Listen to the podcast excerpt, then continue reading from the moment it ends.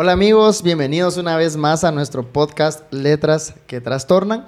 Y hoy continuamos con el segundo episodio de la serie que estamos hablando de Lugar Seguro, donde estamos hablando sobre el libro Salud Mental y Fe. Este libro, como muy bien lo mencionaron anteriormente, pues eh, fue escrito por una psicóloga y por un psiquiatra. Y pues hoy yo tengo la oportunidad increíble de poder estar rodeado de personas tan estudiosas en el tema, en donde pues está Gaby, Gaby Franco, que es, psicóloga clínica con una, estudiando, terminando sus estudios en una maestría de ¿De qué nos Gestión del talento humano. Se lo preguntamos cinco veces y igual se me olvidó. en gestión del talento humano. Gracias, Gaby. Pues aquí tenemos a la experta y tenemos a Keila Payeras. Aprendiz de Gaby. Está, es aprendiz de Gaby, que pues está con estudios actualmente de psicología. Entonces, y yo pues yo. y yo aquí estoy con mucho entusiasmo. no, realmente pues hacemos esto porque desde el capítulo anterior, muy bien lo mencionó Diego, que es muy necesario que cuando toquemos estos temas estemos acompañados de personas expertas en el tema, y como hoy lo es Gaby, también en, eh, Keila nos va a apoyar con eso y pues yo voy a poner aquí la cara bonita. no, no, ni, eso, pero bueno, pues tal vez Keila nos puede comentar un poquito de cómo, de, introducirnos, de cómo estuvo el capítulo anterior. Sí, claro. Solo voy a hacer una aclaración que va a desperdiciar un minuto de su tiempo, pero lo voy a hacer. Dani está aquí. Miren, pues, vean, vean cómo sí, sí sabe lo que va a hablar. Dani sabe de cosas de dientes. Los dientes están en la cabeza, el cerebro está en la cabeza. Por lo tanto, Danita sabe un poquito de lo que vamos a estar hablando. ya pueden quitar este minuto de sus vidas, gracias. Vamos a no sabía que pensé que me iba a decir cualquier otra cosa menos eso. Bueno, eh, el capítulo anterior estuvo buenísimo. De verdad que si, si no lo han escuchado, eh, para quienes nos están escuchando ahorita, los invito a que vayan a escucharlo porque hay varios términos introductorios, eh, varios conceptos que creo yo que valen la pena tenerlos como base para poder avanzar con esta conversación. En el capítulo anterior se, bueno, en el episodio anterior se hizo la diferencia entre un psicólogo y un psiquiatra. Decía Katy Diego que un psiquiatra es un profesional de la salud que estudió medicina general y luego sacó una especialización en psiquiatría. El psiquiatra puede medicar, mas no puede dar terapia. Y el psicólogo es quien estudia las ciencias de la conducta y el pensamiento humano. Puede dar terapia, escoger su, su, estilo de terapia y todo, mas no puede medicar. Entonces ambos hacen labores diferentes, sin embargo se complementan.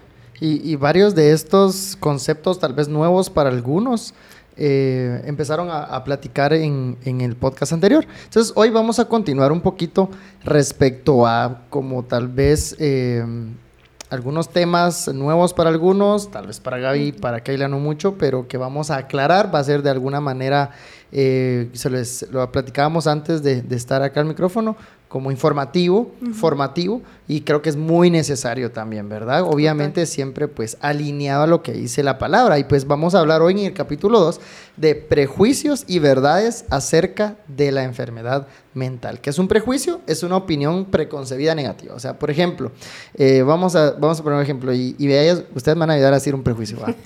Yo tenía un prejuicio de Gaby y pensaba que Gaby no era graciosa. Pero Gaby es muy graciosa. Entonces era un prejuicio que yo tenía una, eh, una idea preconcebida. Cuando la conocí me di cuenta que no. Entonces, a ver, digan un prejuicio de alguien. Ah, Gaby. Dale, te doy la oportunidad. Ah, la nombre. Yo ya me. Mío, mío, mío. Ah, la verdad. De, Dani. Fer. Dani, Fer. Eh, Ala, no, todos son ofensivos los que tengo. Eso, eso, eso, está bien. Esa es la idea. ¿Te gusta el anime? Ah, tú serás realidad. Era real.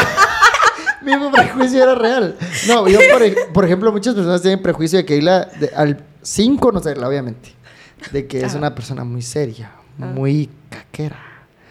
Y nada que ver. Ajá, exactamente.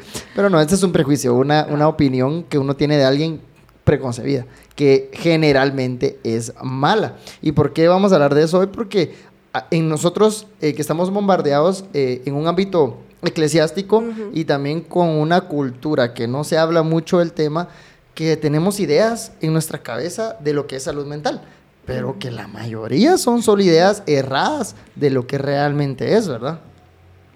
Por ejemplo, nosotros tendemos a, crecer emocionalmente cuando, un, cuando algún prejuicio que tengamos se transforma mediante el acceso a nuevos conocimientos. Me gusta eso, porque por ejemplo, lo que decíamos con Gaby, cuando conocí a Gaby me di cuenta que no, cuando conoces a Kelly te das cuenta que no, cuando estás expuesto a la a información o a conocimiento, entonces ahí te das cuenta que los prejuicios pueden cambiar.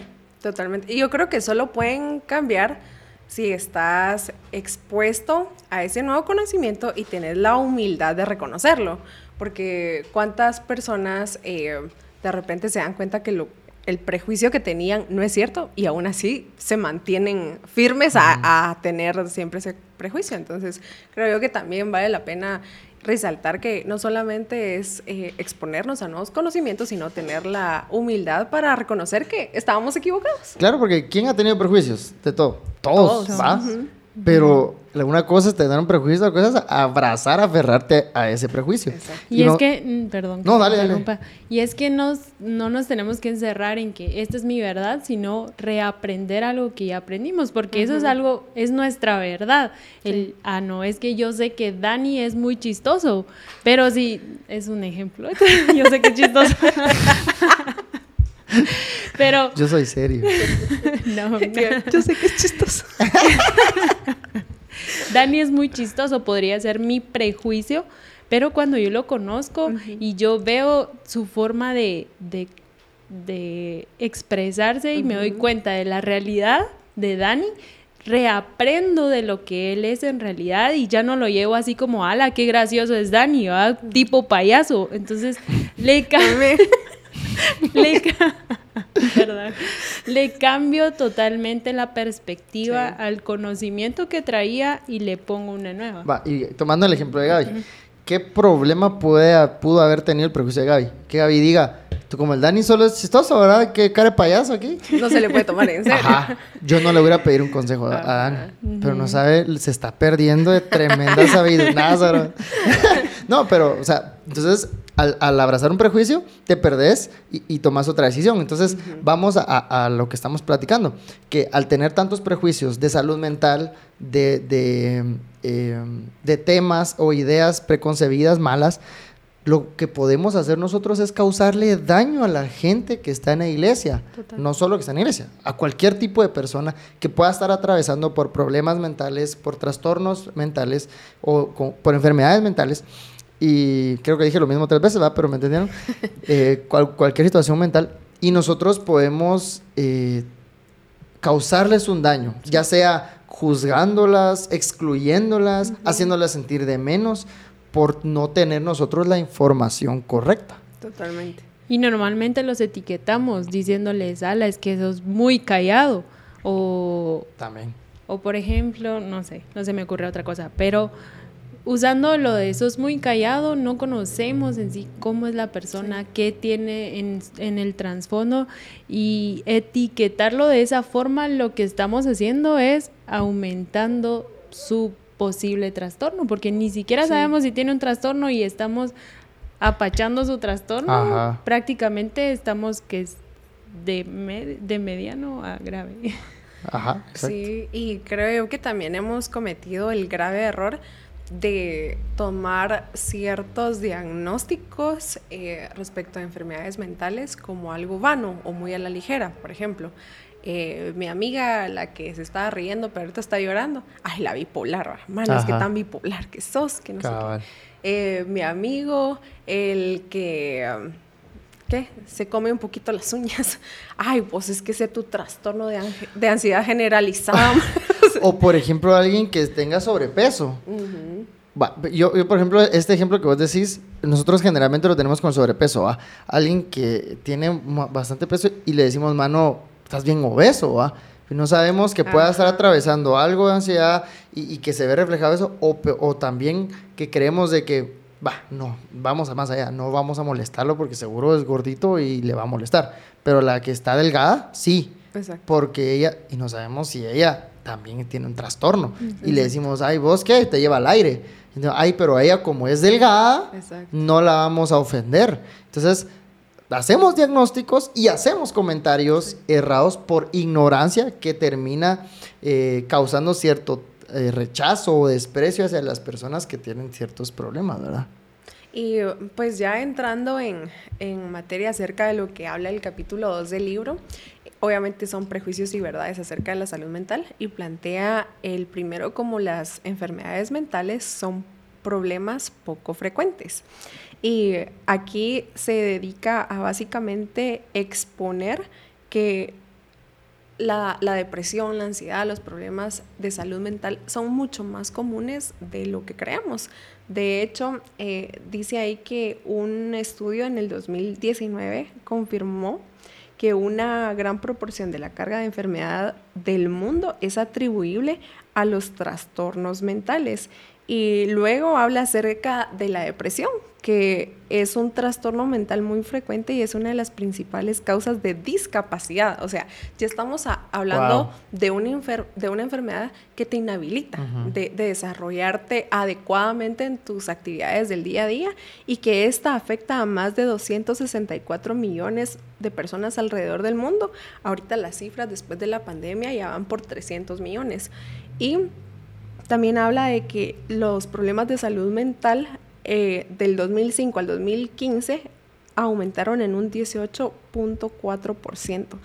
Eh, es una cantidad enorme de personas alrededor del mundo que están atravesando por problemas de salud mental. Incluso se dice que una de cada cuatro personas atraviesa un problema de, salud mental. Aquí habemos cuatro, aquí fijo uno, por lo menos, según las estadísticas.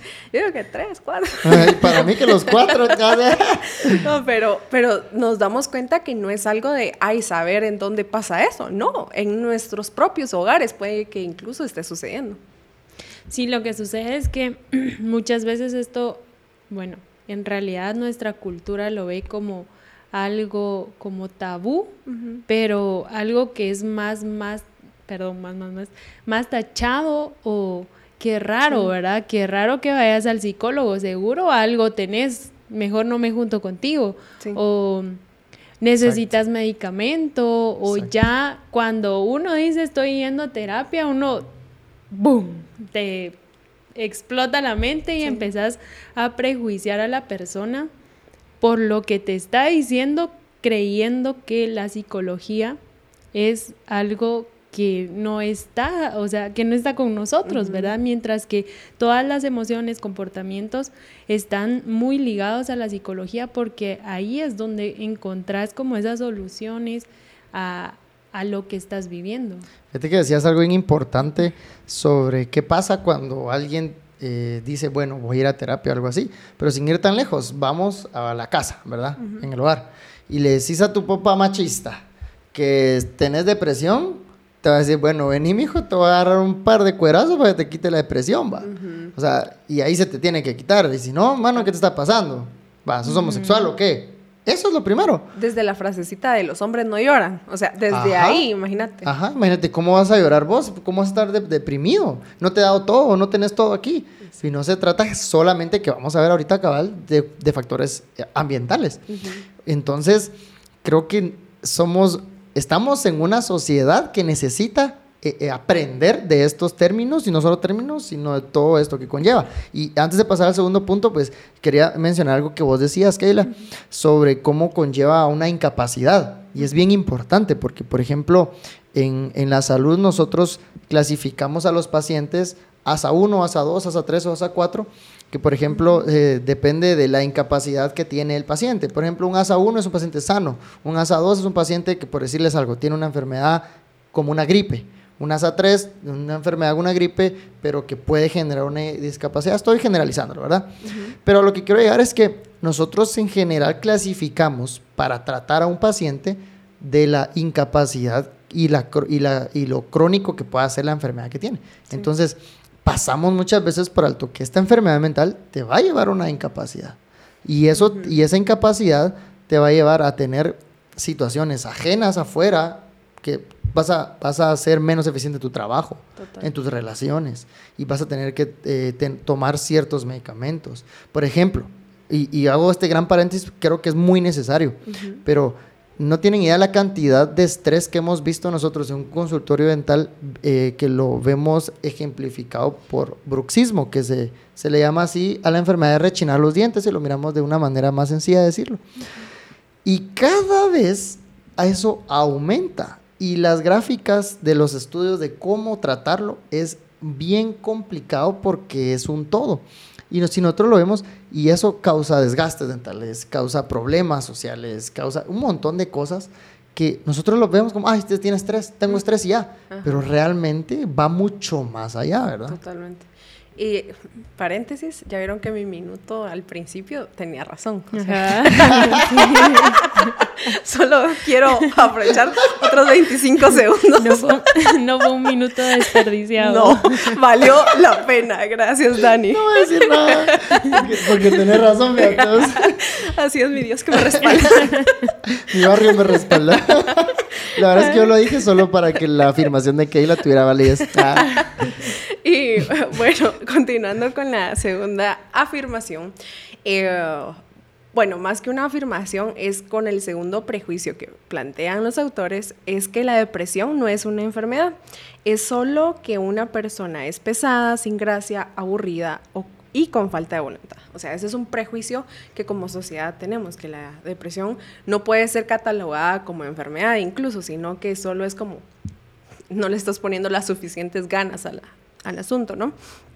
Pero vemos que la depresión eh, es una enfermedad que incluye varios componentes, eh, componentes biológicos, eh, sociales, psicológicos, y que no podemos abordarla de la misma forma para todos porque no, no, no son las mismas experiencias a las que he estado expuesta Gaby, por ejemplo, en caso que ella tuviera un cuadro depresivo, a las que he estado expuesta yo. Entonces no podemos ofrecerle un mismo plan de tratamiento a todas las personas y así de complicada es, la depresión, que ni siquiera hay como eh, un, cuadrito en donde todos podamos caber, no, sino se tiene que abordar de forma personalizada y mm, decía aquí también el libro que para eh, comprender mejor este tema lo debemos de ver como una enfermedad psicosocial y que las personas que padecen de depresión eh, tienen una mayor vulnerabilidad biológica y, y, tienen varios riesgos y vemos cosas como la herencia genética y desórdenes en el funcionamiento de neurotransmisores y aquí empezamos con un montón de cosas. Eh, ¿Fisiológicas? Ajá, fisiológicas que regularmente ni siquiera tenemos en cuenta. este semestre estoy dando un curso de neurofisiología, casualmente. A la ustedes. O sea, yo no sabía que mundo, tanta cosa tenemos en el cerebro. Y para que yo la tenga no necesito comprenderla, pero ahí está, ¿me entendés? Yo no sabía que mi cerebro segrega serotonina, oxitocina, dopamina, noradrenalina, adrenalina, y así nos vamos. O sea, hay 10 por lo menos... Eh, ¿Hormonas? Sí, neurotransmisores principales. Está GABA, eh, o sea, el glutamato, hay una infinidad. Y una de las cosas, uno de los ejercicios que nos ponían a hacer era, ¿qué es lo que sucede cuando una persona tiene exceso de dopamina y déficit de dopamina, exceso de serotonina y déficit de serotonina.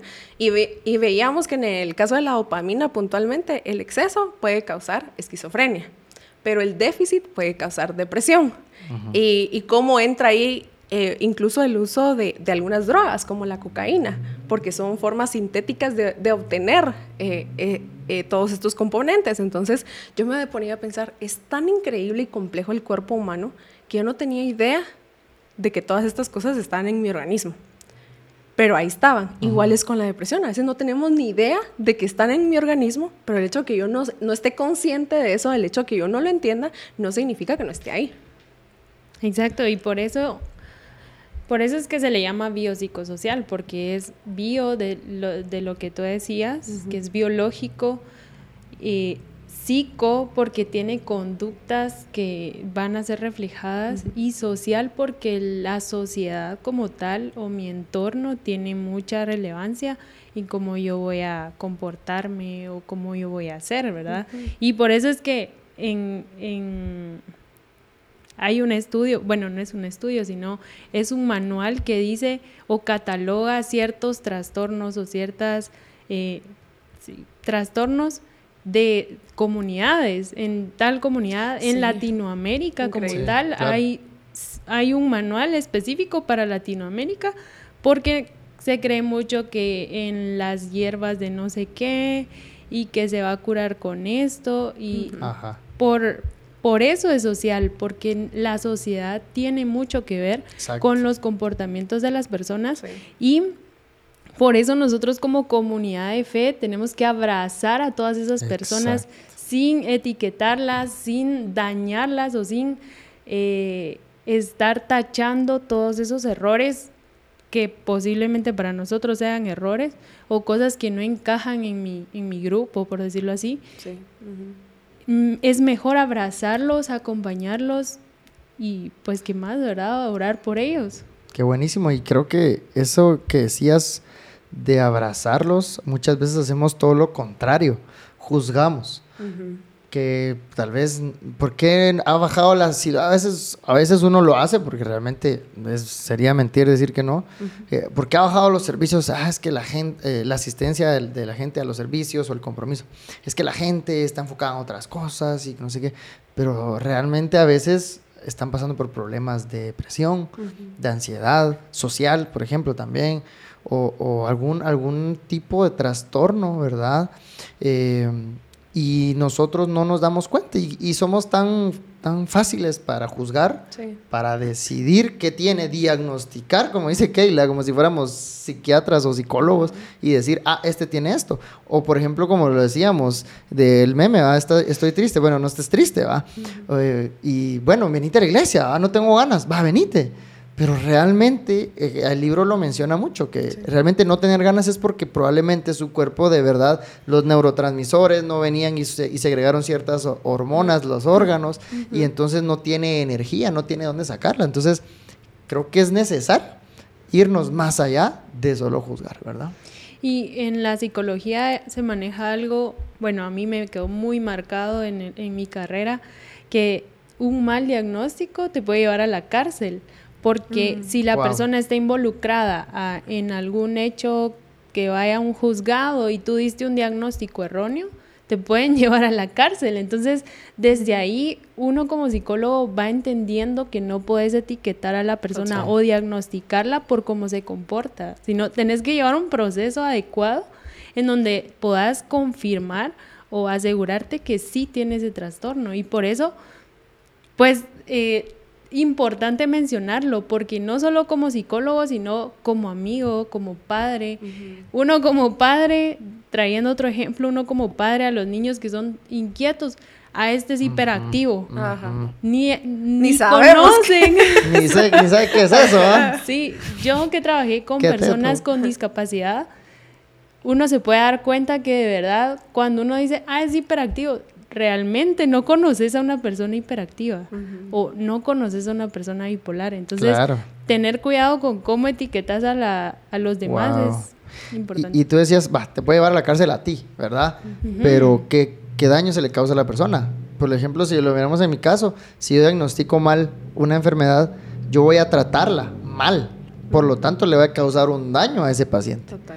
Entonces a- vamos al ambiente social o eclesiástico. Si yo vengo y le digo un mal diagnóstico a alguien, lo voy a rechazar y voy a etiquetarlo y le voy a causar un daño. ¿Por qué? Porque le puedo decir, mira, voy a orar por vos y ya, ¿verdad? Pero nunca solucioné o nunca acompañé en una enfermedad que pudo haber tenido, creyendo que yo soy lo suficientemente bueno para decir qué tiene. Total. Que solo, ah, es que sos bipolar, pero vamos a orar por vos, ¿verdad? Pero realmente eso no. Y el problema no es la oración, el problema no es eh, leer este pasaje de la Biblia.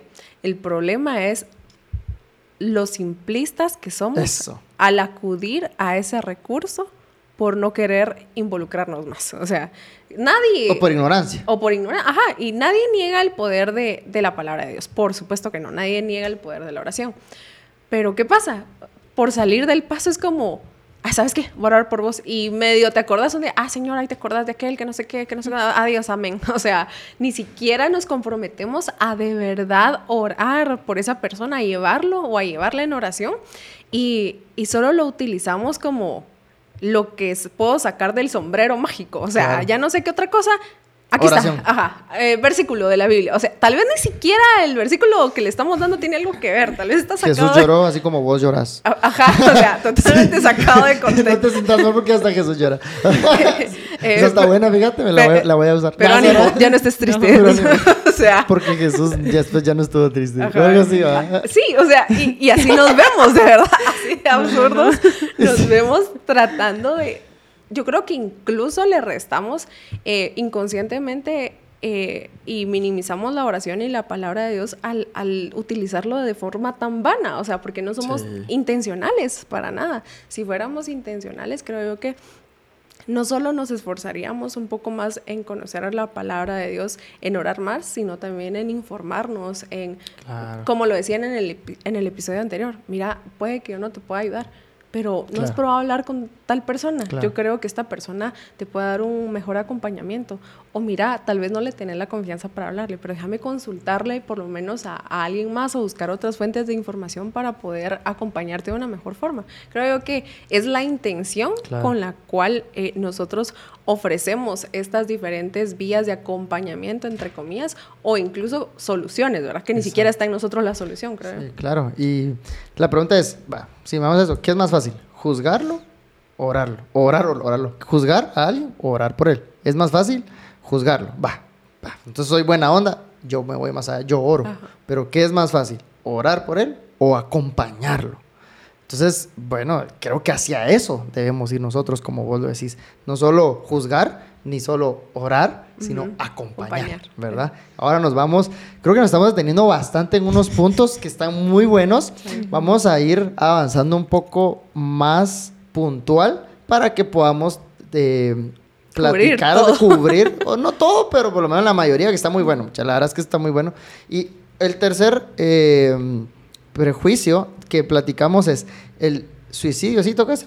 Sí, Sí. El suicidio no tiene nada que ver con la enfermedad mental. Los que se suicidan son unos cobardes y pierden la gracia de Dios. Wow, es un tema totalmente eh, grande y que también lo tocamos tan a la ligera, tan delicado Sí. y que muchas veces no tenemos ni idea de lo que estamos hablando.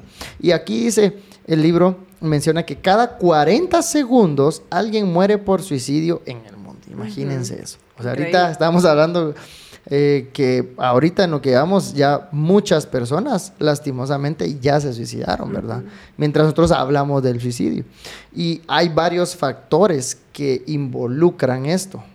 Eh, que uno de ellos puede ser trastorno límite de la personalidad, depresión, consumo desmedido de drogas o alcohol, trastorno de estrés postraumático, esquizofrenia, historial de abuso sexual, físico o emocional y muchas otras cosas más, ¿verdad? Y yo creo que lo importante de mencionar en todo esto es que toda- todos estos eh, trastornos y enfermedades que vos describiste, usualmente en las personas que se, se suicidan eh, tenían uno o más de estos factores. O sea, el suicidio no es algo que un día te levantas y, ay, se te ocurre la mágica idea de quitarte la vida.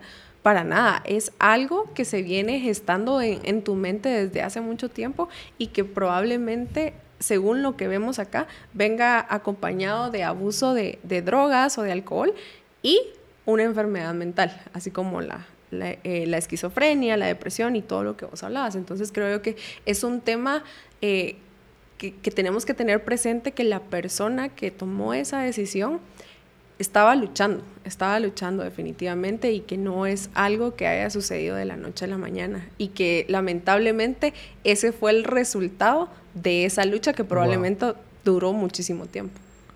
Y creo que ahí es donde podríamos acompañar, como tú decías, y mm, quitarnos, bueno, en ese proceso, acompañar en ese proceso que está llevando la persona cuando identifiquemos ciertos comportamientos.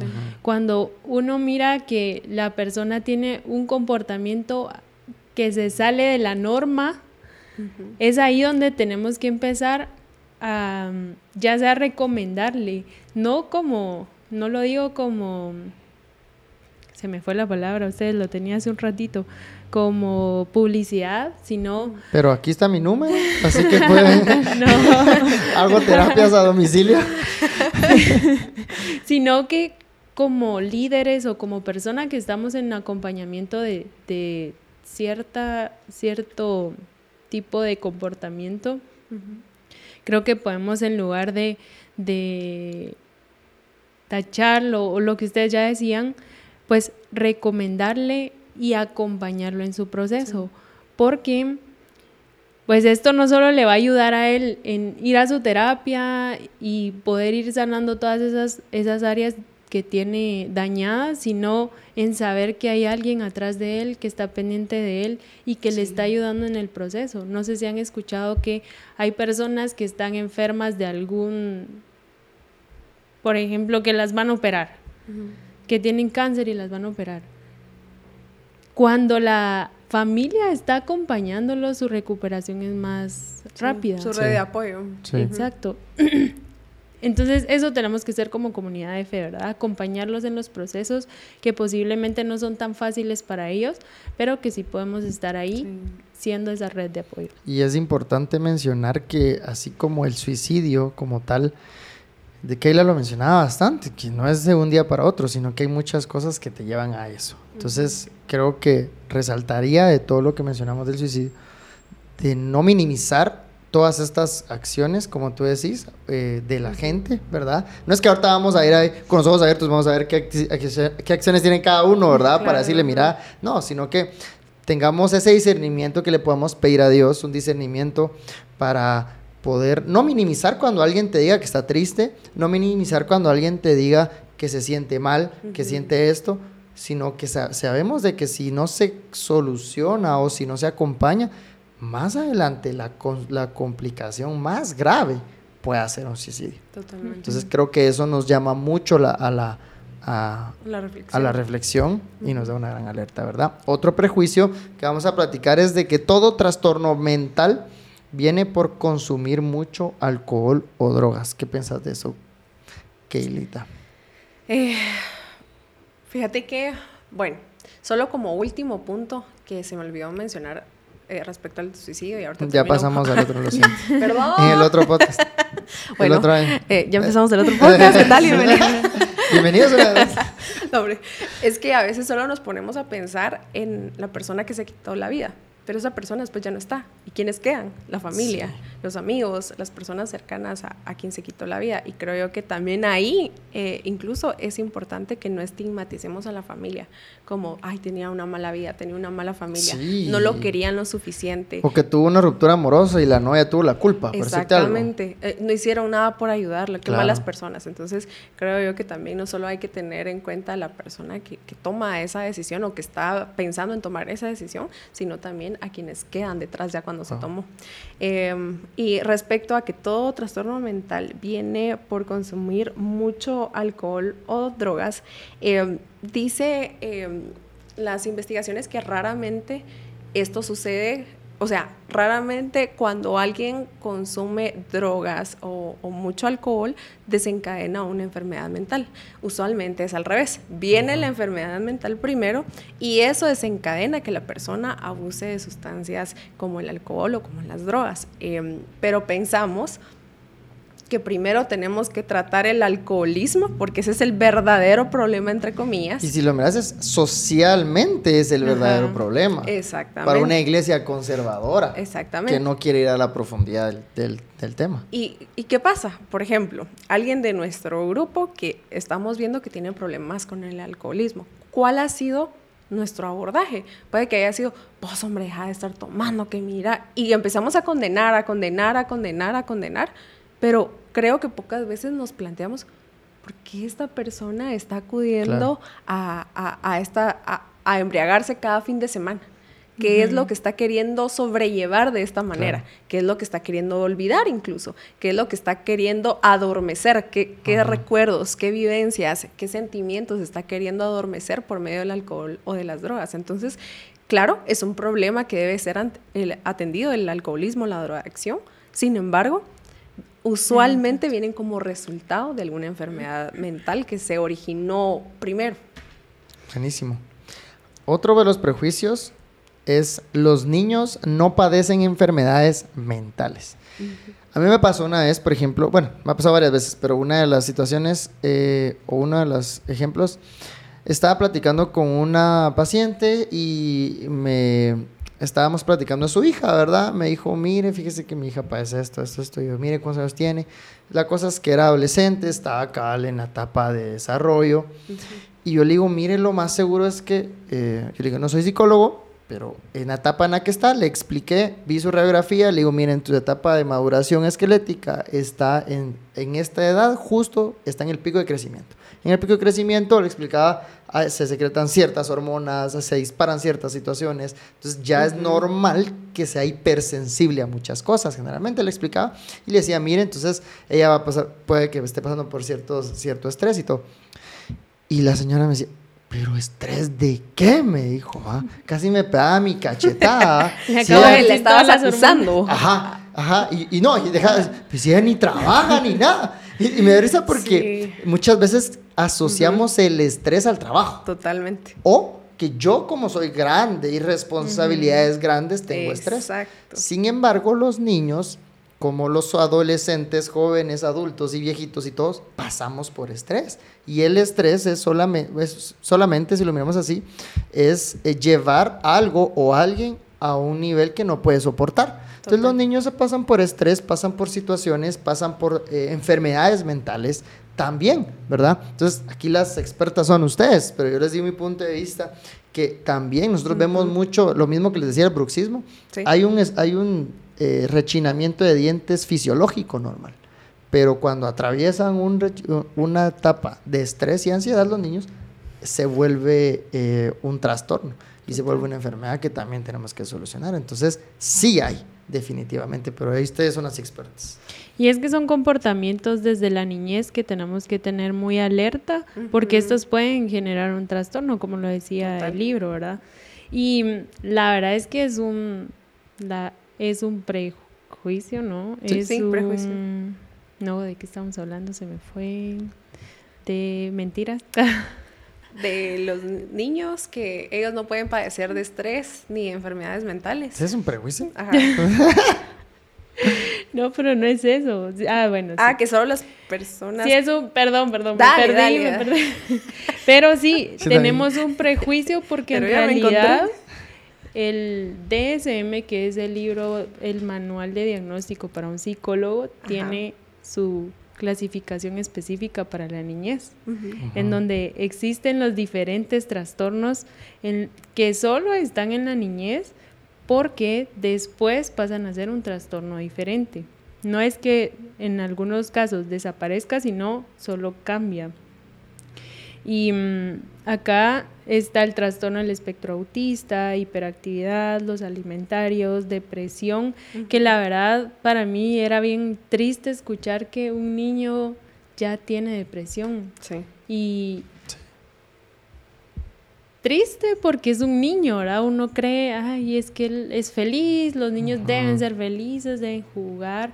Y creo que la pandemia ha ayudado a que, y seguramente estas cifras van a incrementar más adelante, porque a raíz de todo su entorno, su entorno ha cambiado totalmente, su interacción ha cambiado, la forma en la que obtienen la, la información ha cambiado, entonces creo que esto sí puede ir incrementando y como padre tenemos que estar alertas a ciertos comportamientos que se salen de la norma tomando en cuenta que no los podemos tachar porque juega mucho o porque siempre quiere estar jugando y es hiperactivo. O porque es callado. o porque es callado, porque no quiere hacer nada.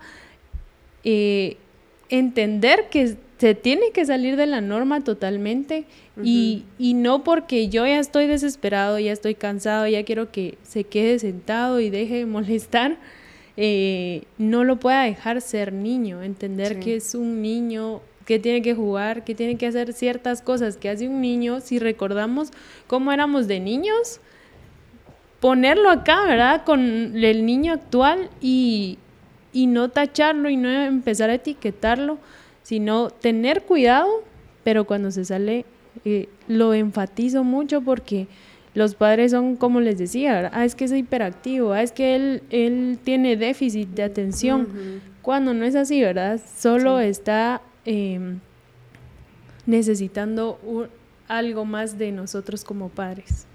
Wow, qué buen punto de vista como psicóloga y como madre. Sí. Realmente si nos está escuchando algún padre de familia, no minimizar, ¿verdad? Me quedaría con eso, no minimizar las actitudes de los niños, y ponerle atención y volvamos a lo mismo, no tratar de ser simplistas en decir que tiene esto, diagnosticar, sino ir un poco más, ¿verdad? A la raíz, sabiendo de que los niños, de hecho, ahí, y ustedes me podrán corregir, ahí donde se forman la mayoría de trastornos que van a influir a, la, a largo plazo, ¿verdad?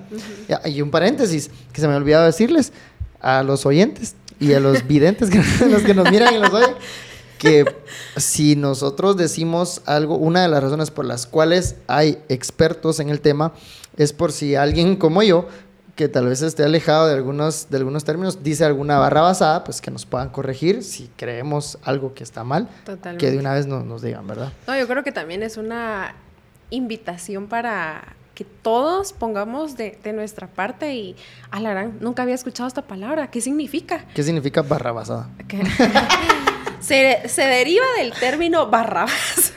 Es cristiano el término. No, pero ya aquí ya tiramos varios términos que Dani eh, habló sobre el bruxismo, que Gaby habló sobre esto, sobre el otro. Entonces, Hagan su glosario, tarea para el próximo. no, yo creo que yo funciono con tutoriales. Busquen su, un su tutorial en YouTube, mucha, hay una cantidad increíble de información fascinante. Entonces también es una invitación para que nos informemos. Gracias, Keila. Uno de los próximos prejuicios son, solo las personas de carácter débil tienen enfermedades mentales. Con esfuerzo podrían mejorar. Eso es increíble porque muchas veces con esa eh, afirmación nosotros le, nos estamos poniendo arriba en una plataforma de yo soy fuerte y los que tienen enfermedades mentales son débiles, no pueden. ¿Qué les pasa? Solo, solo tienen que, si están tristes, solo tienen que estar, no estar tristes y ya. Y minimizamos tanto. Y, y, no solo minimizamos, sino que todavía le damos una carga extra a la persona que está pasando por una depresión. Entonces decimos, mano, no, vos sos el que tenés que salir adelante, solo vos podés. Entonces, no solo el pobre tiene una carga de un trastorno, sino que también nosotros le ponemos a él una carga más fuerte. Lo hacemos sentir culpable, cuando en realidad si alguien nos cuenta que tiene gastritis, por ejemplo, o que le diagnosticaron un soplo en el corazón, no hacemos sentir culpable a esa persona. O sea, ah, no, que se te quite el soplo. Ah, o sea, desoplátelo, no le decís eso. O sea, no le decimos eso. Ese es el estés triste, no estés triste. YouTube, ¿qué es de soplar? Esto no existe, cómo de soplar.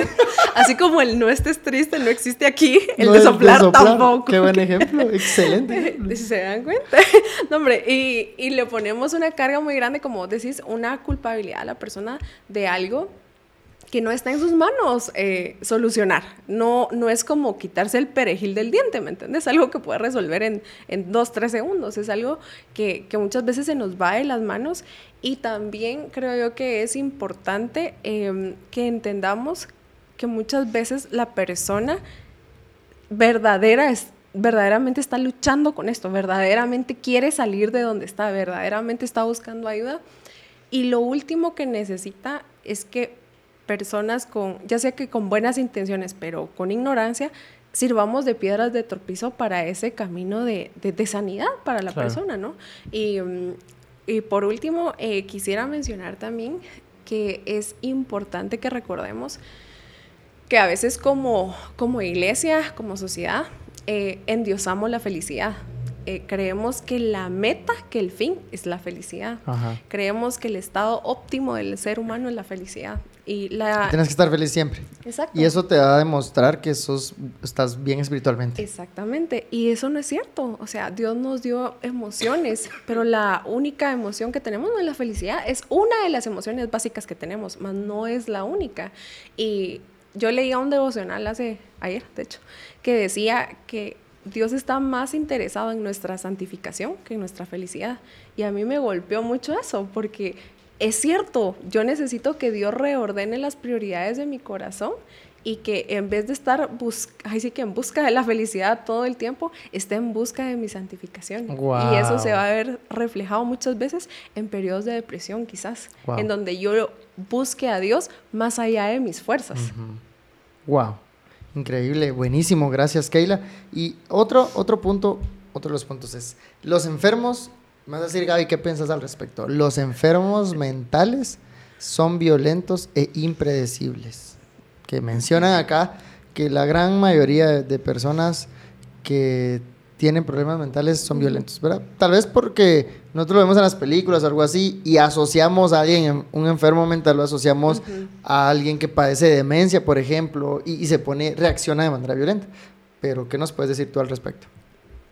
La verdad es que, perdón ustedes, pero me estaba muriendo. Es que la verdad es que estaba siendo muy tocada por lo que estaba hablando Keila del desoplo. Qué buen término, de Me gusta, me gusta. La verdad es que sí es importante no generalizar porque pues dependiendo del proceso que está llevando cada trastorno o cada persona, estos pueden o no ser violentos, em, ya que necesitan tener en control sus medicamentos, su terapia, sus procesos y ellos mismos, así como estoy haciendo yo, pueden empezar a autorregularse. Ahorita estoy autorregulando. Buscando ese espacio seguro en donde yo con ciertas acciones, ciertos eh, comportamientos me puedo regular y llegar a ese comportamiento adecuado em, en, en la sociedad, ¿verdad? Y aunque sí es importante tenerlo catalogado y pero no tacharlo porque no todos son violentos. sí, claro. Depende de la gravedad y como les decía del proceso, pero mm, saber actuar o saber qué hacer en ese momento creo que es importante. Entonces, como para no, porque sigo muriendo. No desregularme. no, Otro, otra palabra para el glosario. Ay, no. Em, no podemos generalizar. La verdad es que no todos los trastornos son violentos. Entonces, no les tengamos miedo, acompañémoslos en sus procesos y lo más importante es informarnos de qué está eh, trabajando, porque eso nos puede llevar a saber qué cosas no hacer para que pues no se descompense. Necesariamente no tiene que ser violencia, sino se descompensan. Pero no es malo, es que no sé cómo embellecerlo porque aunque sí es un prejuicio el decir que todos los trastornos son violentos, no necesariamente podemos generalizarlos. Y pues como les decía que yo trabajé con niños con discapacidad, pues ahí sabíamos que habían etapas en las que se podían descompensar y había cierto grado de violencia, pero no es una violencia así grave como las personas sin un trastorno son más violentas que, un, que... un trastorno. Entonces, creo que ahí es donde podemos eh, quitarnos ese tabú y no creer que ellos por tener un trastorno son violentos más que una persona sin trastorno. Si no, miren a Keila, despierten un día a las 3 de la mañana y hay una violencia ahí intrafamiliar. Despierten a Dani y a Keila a las 3 de la mañana. No, no se lo recomendamos. y para ir finalizando, vamos a leer los últimos eh, prejuicios, ¿verdad?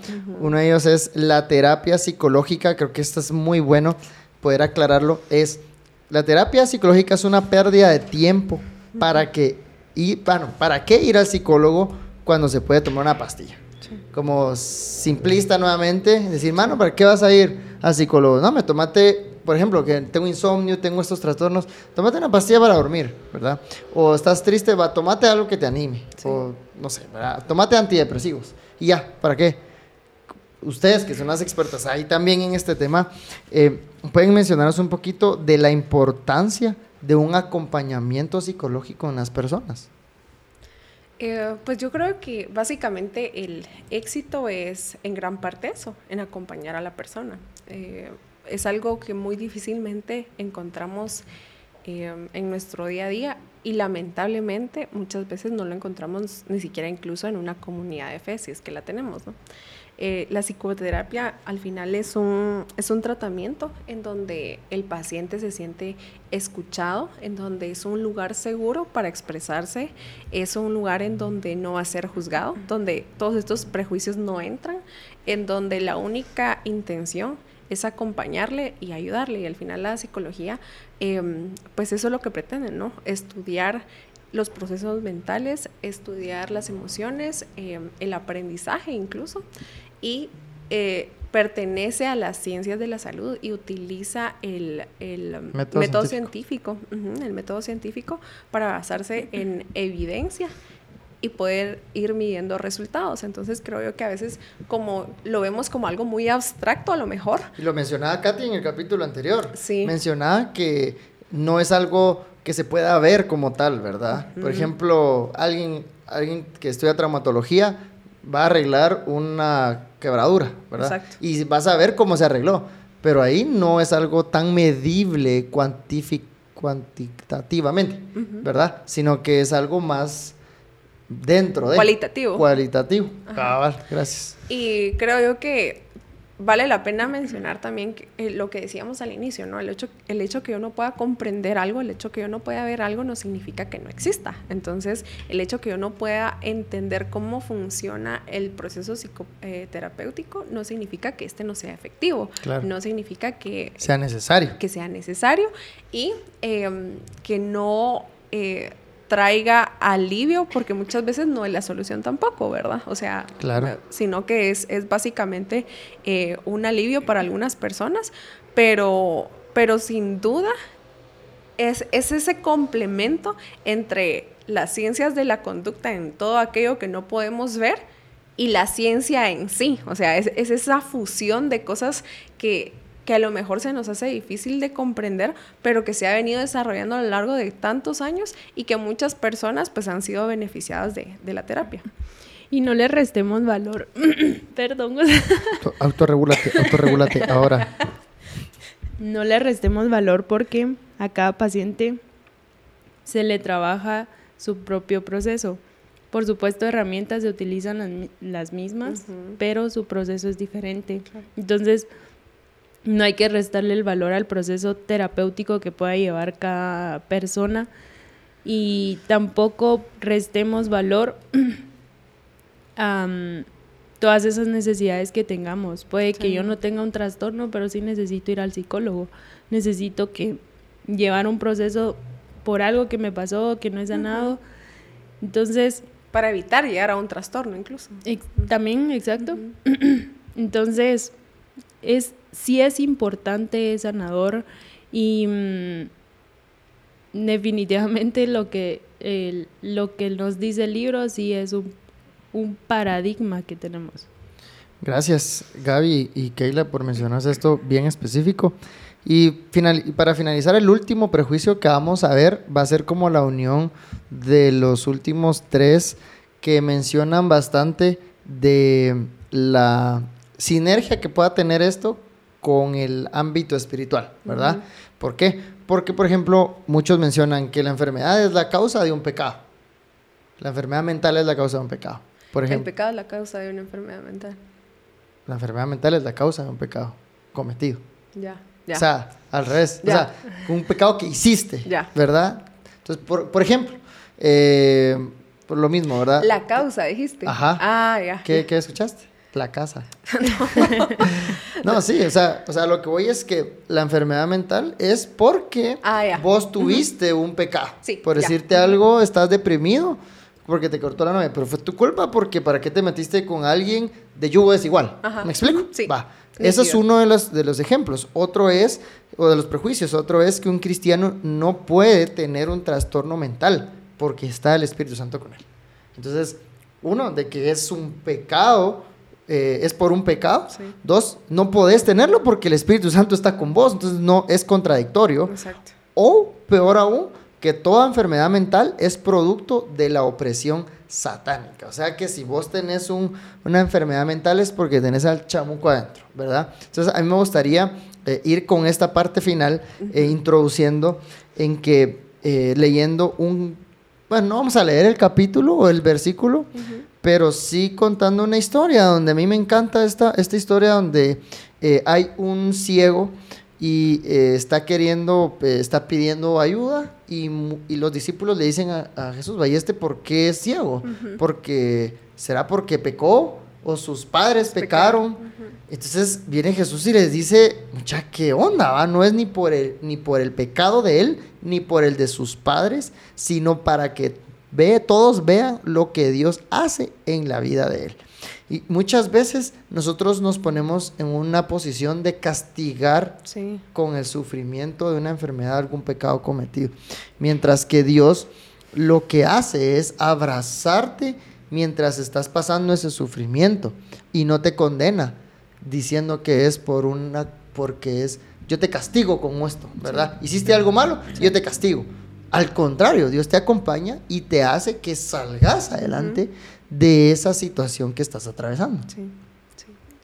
Y recordemos que estamos en un mundo caído donde vamos a vernos expuestos a diferentes tentaciones esto no quiere decir que Dios sea quien nos mande las enfermedades, no nos manda el cáncer, no nos manda un trastorno. Entonces podemos aceptar muy fácil una enfermedad biológica o, una enfermedad física como el cáncer, pero no podemos aceptar una depresión. Entonces, el... Ahí sí la reprendo, ¿me entiendes? sí. Ahí sí le echo fuera. Algo estás haciendo, ¿verdad? Sí, entonces em, me perdí. En que no, podemos, mencionabas que no podemos nosotros eh, decir eso porque estamos en un mundo caído. Y, me gustó mucho eso que mencionabas porque se nos olvida, pues, estamos en un mundo caído y que el Espíritu Santo y Dios no es la solución, no es una vacuna contra las enfermedades. Y que me pongo el Espíritu Santo encima, que es lo del otro prejuicio, y ya no, nada me puede afectar. No, el Espíritu Santo, como lo dice la Biblia, nos acompaña, está con nosotros, nos consuela, es nuestro consolador, pero no es una vacuna para que nada malo me pase. Total.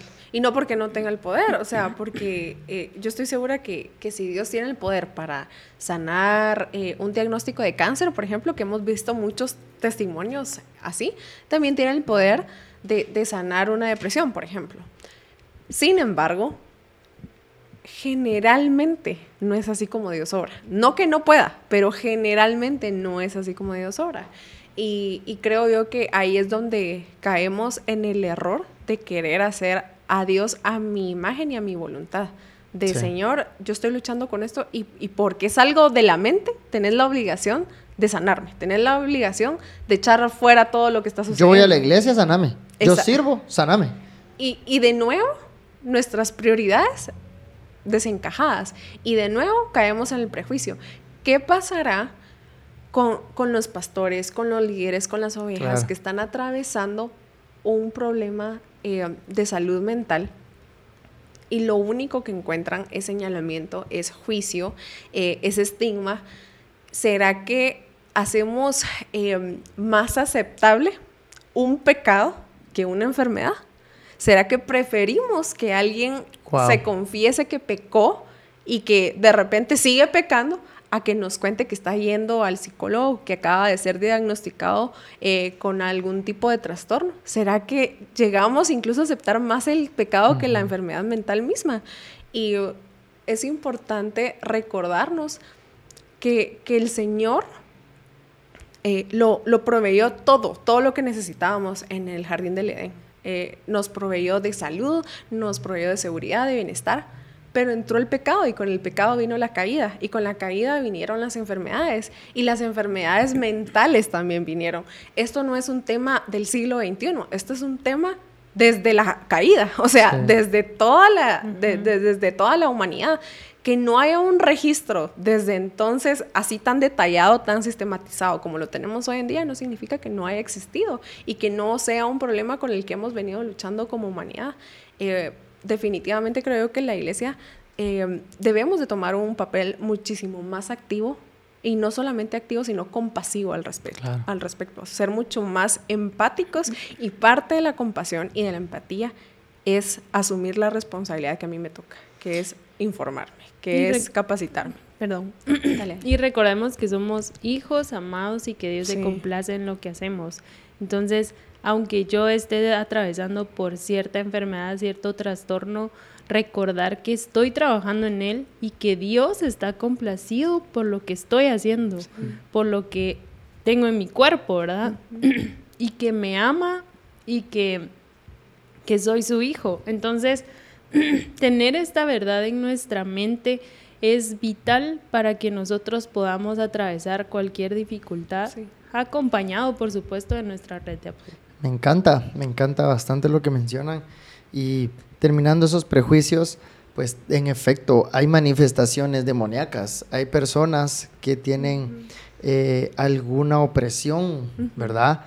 Espiritual definitivamente, ¿verdad? Son cosas eh, totalmente diferentes, de raíces totalmente diferentes y tal vez solo para mencionarlo, porque también es necesario, sí las hay, pero son, son raíces diferentes y, no podemos nosotros tampoco eh, diagnosticar y decir solo por desconocimiento que alguien tiene un demonio porque tiene depresión. Que eso en el momento en iglesia sucedió específicamente con nosotros, donde tal vez X o Y persona era como, es que está, está oprimido por no sé qué, pero realmente tenía una enfermedad mental alguien, ¿verdad? Entonces, el informarnos y, no juzgar y, y, etiquetar de eso, ¿verdad?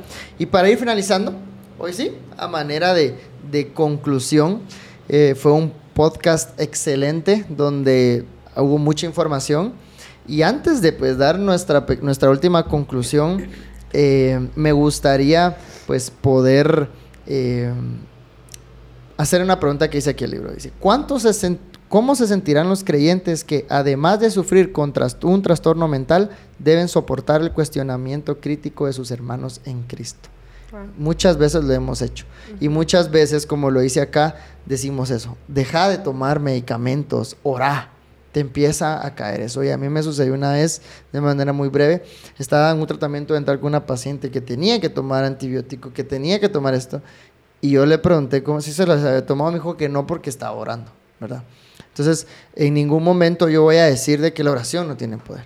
Pero si Dios te está dando las herramientas entonces muchas veces por desconocimiento de saber yo, saber de las consecuencias que iba a tener el no hacerlo, ¿verdad? Y lastimosamente la persona siguió enferma. Entonces, eh, digo esto por qué razón?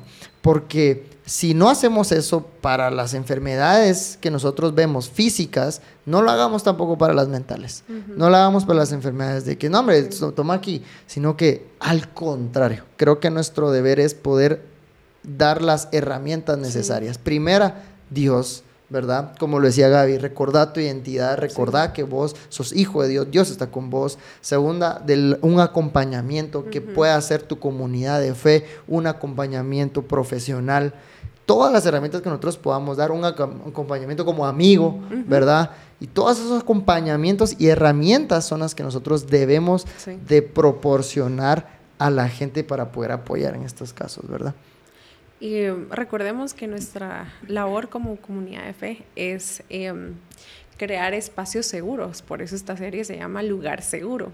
Este debería de ser el lugar más seguro para que podamos ser vulnerables, para que podamos expresar cómo nos sentimos, para que yo le pueda contar a Gaby, Gaby, mira, eh, me diagnosticaron con esquizofrenia, por ejemplo, y que ella en vez de ahí va tu versículo, o sea, y se da la vuelta y nunca más me vuelve a preguntar el tema, por ejemplo, eh, podamos realmente interesarnos por las personas, acompañarlas y llevarlas en oración, llevarlas en oración. Tenemos a un Dios que, que todo lo puede y de repente esta situación me sobrepasa como paciente y como persona que acompaña.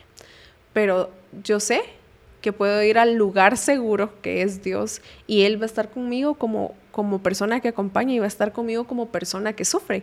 Y, el sufrimiento tiene un, lugar también en, el cuerpo de Cristo, ¿no? O sea, tiene un lugar eh, en el Evangelio, tiene un lugar en nuestro día a día y Dios no pasa indiferente a nuestro sufrimiento. Entonces, eh, recordemos que, que este es un lugar seguro trabajemos por que sea el lugar más seguro que las personas puedan encontrar y que nuestras vidas sean un reflejo y un testimonio de que estamos interesados no solamente en proveer eh, este lugar seguro, eh, solo hablando de forma espiritual, entre comillas, sino también un lugar seguro integral, o sea, con todo lo que conlleva el ser un ser humano.